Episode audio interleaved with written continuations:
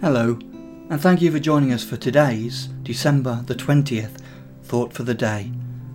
The readings for the day are Job 25 through to 27, Zechariah chapter 2 and 3, and Jude chapter 1. The title of today's thought is The Apple of His Eye. Yesterday we started reading Zechariah. He was a prophet associated with Ezra chapter 5 verse 1 in the return from captivity to rebuild the temple. First he addressed the Jews in Babylon saying, Up, escape to Zion, declare the Lord. Chapter 2 verse 7. Then Zechariah is caused to make a fascinating point. For he who touches you touches the apple of his eye. Verse 8. This phrase means someone who is special in someone's eyes, usually a father or a mother. For this reason, they are to return to their homeland to rebuild the temple and Jerusalem, and after some problems and pressures, they succeeded.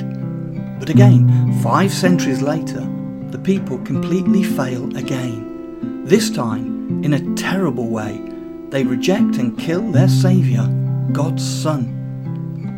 As a result, Jesus predicted Jerusalem will be trampled underfoot by Gentiles until the times of the Gentiles are fulfilled.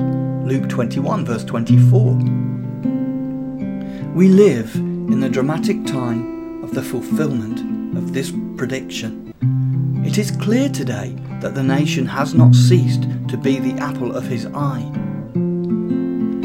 What we will find intriguing are the long range prophecies Zechariah is caused to make of events which are unfolding in our time.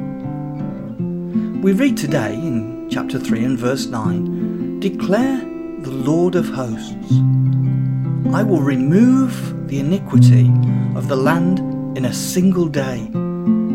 In coming days, we will read many more such predictions.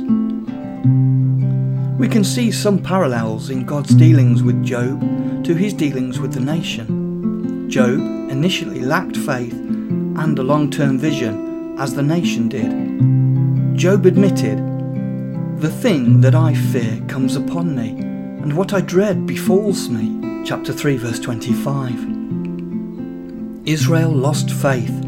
It had no long term vision. Its people only thought of the blessings of the present, and later the lack of them. This is a lesson for us. Are we doing the same? Look at the parallels. Look at the parable that Jesus told, which you will find in Luke chapter 12 and verse 35 to 48. The final words, as usual, contain the punchline Everyone to whom much was given, of him much will be required, and from him to whom they entrust much, they will demand the more. God has entrusted His revealed word to us, indeed to the whole world in these final times. For over three years, Jesus preached in Israel. He said, If I had not come and spoken to them, they would not have been guilty of sin. But now they have no excuse for their sin. John 15, verse 22. Our final thoughts then come from the end of the reading today of the Epistle of Jude. May our prayer similarly be to Him who is able to keep you from stumbling and to present you blameless before the presence of His glory with great joy. Thank you for listening. And remember, whatever you do today, do all to the glory of God, remembering that the antidote to sin is not just not to sin, but to do good. Thank you, and God bless.